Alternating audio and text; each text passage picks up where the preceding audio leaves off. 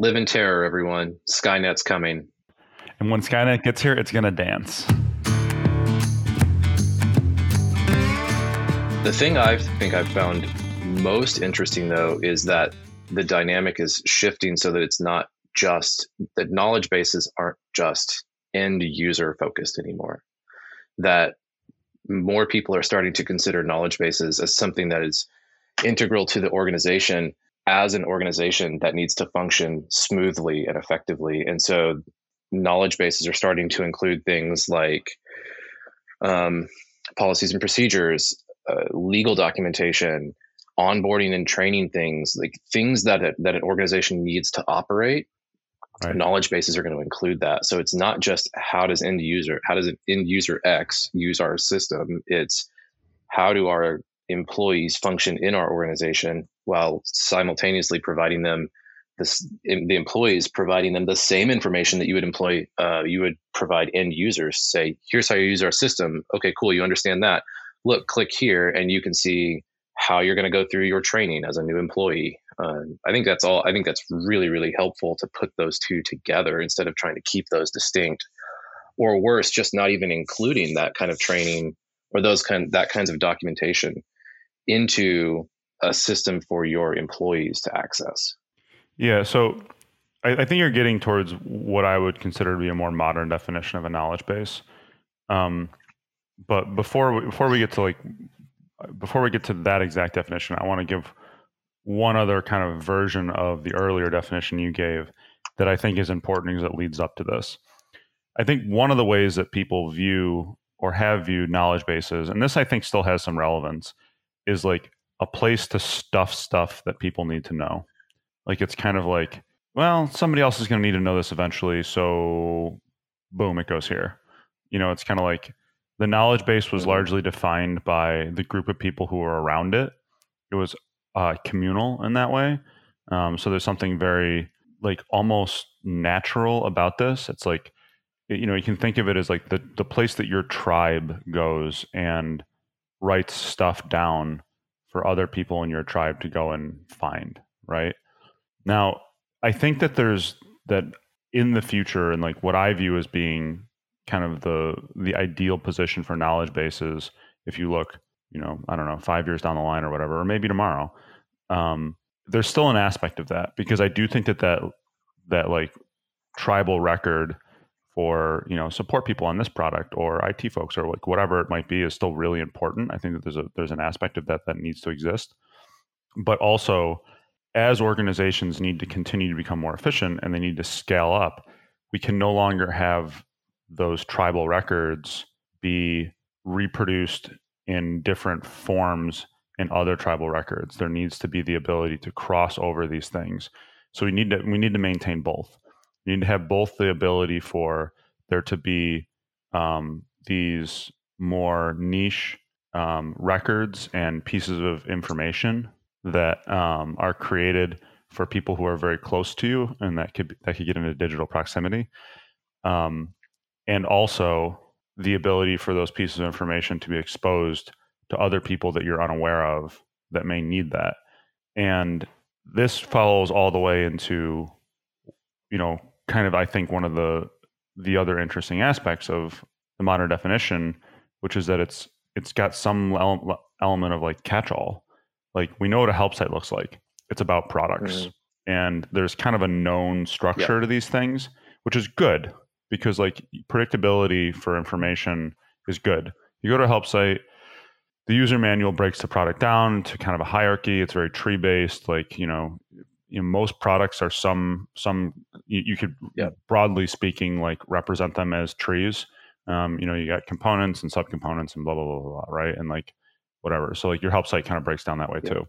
Yeah. Um, and then you know we know what like community support sites look like. You know, they are just freeform. Like it's just totally search based. Um, yeah. No tagging, no metadata, no structure, whatever. So when we think about knowledge bases, they're kind of like not those things and I think that's super.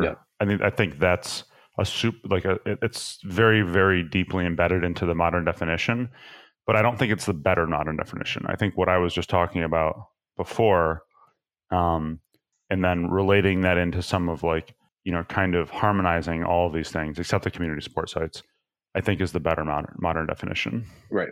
Yeah, I think the harmonization is really important. And I think it's really important because while those freeform sites can be useful, what you I think that there's there's this human aspect that's really driving the modern definition to change, and that human aspect is we need we need information and we need it immediately. And these freeform, 100% search based, no tagging, no metadata sites, it becomes very difficult to find exactly what you need really quickly. And so it's got there's got to be a little bit more going on. There's got to be more tagging. There's got to be a little bit of thought put into it, other than just we have this container, it holds everything, search through it to find what you need. Because that kind of search isn't doesn't lend itself to fast results all the time. And if you have to, if you're in a hurry and you need something and you can't find it, at least in my experience, my go-to is always I go on to the next place. I'm just going to go someplace else where I can try to find what I need.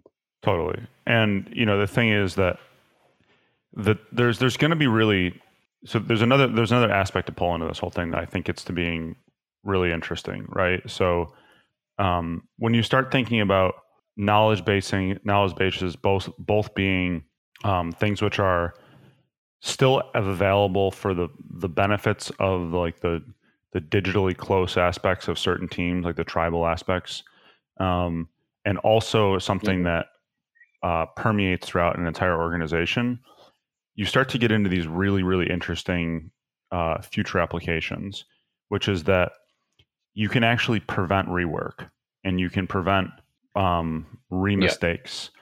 Like you can actually go and you can start to deliver this content very intelligently. And uh, this also gets down to like structured content, having like really highly structured content.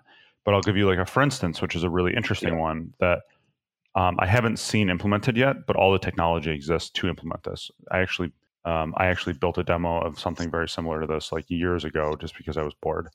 Um, if you have knowledge which is tagged up and it, it it has enough description of like what it is, what it does, um, how big it is. Like let's let's say we're like we're a company that builds circuits, right? So like we've got a number of customers in the silicon chip industry. So let's say you knew how many pins, what logical um, gates, like um, at like what clock speed, like all these types of things. You had all this information, and then you had like the mm-hmm. design specs, and you had a bunch of other things were all very very well correlated, and these things were wrapped around all the knowledge. So like we had all this relations, and this was done in a team that was based in Japan. Um, they had built this thing and they had they had they had filled out um, the product specifications and the knowledge and all that kind of stuff. And there's a team in the U.S. and somebody goes in and they're following the same process and they're putting in a design spec for something that is almost exactly the same. It's not exactly the same, but it's very very similar. Really effective knowledge bases in the future are going to be able to say to that person, "Well, hang on a second. There's this other thing that was already invented." that you're unaware of that's over here and we can serve you up yeah. the basis of that and you can simply iterate on it.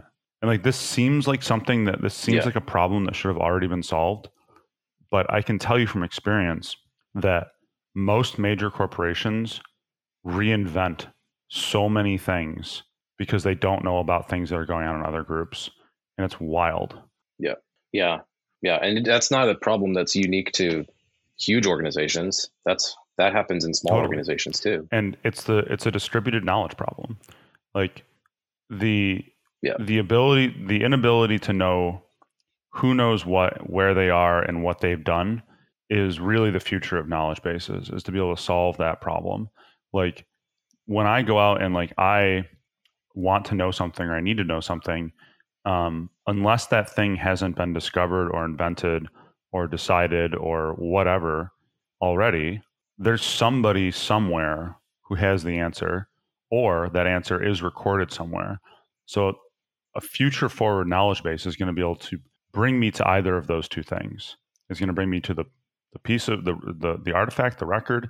It's going to answer my my question, or it's going to bring me to the person who can answer my question.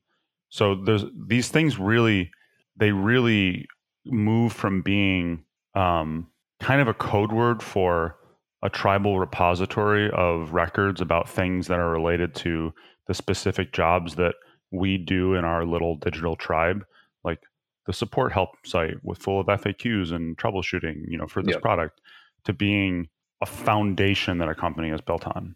Like that's the future of knowledge base. Like that's what a knowledge base should be. Yeah. And like that's where I hope we're going. Yeah.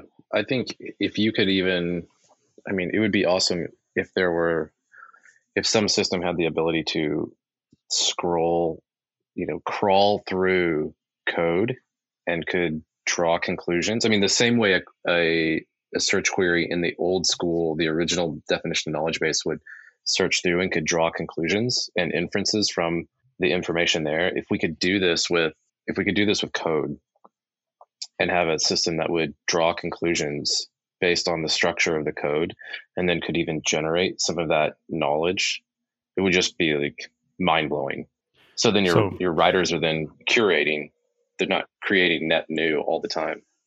Um so the interesting thing there is that one of the things that, that uh, a number of the you know the big guys like microsoft and google are working on and now we're now we're just we're just flying off onto a tangent and we're going to wrap up here because i got to go do stuff. Oh um, yeah. but um they're they're working on uh, systems that use AI that write code for you. And all those systems are doing is they're they're running statistical analysis on the intention of what you're looking to do, and then assembling basically pre-built blocks of code together with a you know with a net result, right? Yeah. Um, and it's pretty interesting because like you know the thing that's very very interesting about like this wave of AI is that it is not at all what people think it is. Like it's like, a lot of people out there who genuinely think that it's like a sentient computer that is capable of of, yeah. of some low level of rational style thought, right? Like I think there's people out there who think that like AI yeah. is kind of like a weird version of my dog spread out over a bunch of computers. Like it's not quite human yet, but like it's getting there and like, you know, next week it's going to be a dolphin or something. Um and like that's not at all what it is. Like it's just really really powerful statistical analysis yeah. But the thing is that like it's so powerful, it's such powerful statistical analysis that it has that it's it's this in, it's incredibly effective tool to accomplish all of these crazy things that you wouldn't expect to be able to accomplish. So it's it's not really intelligence, like it's just statistical analysis, but it's such it's such an, a powerful form of it that it's still an, an, an incredibly effective tool.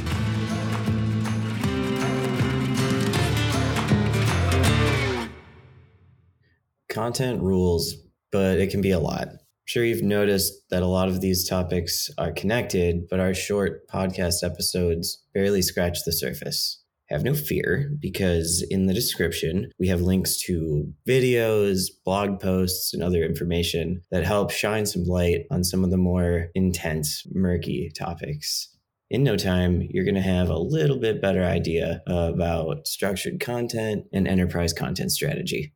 Hope you enjoy.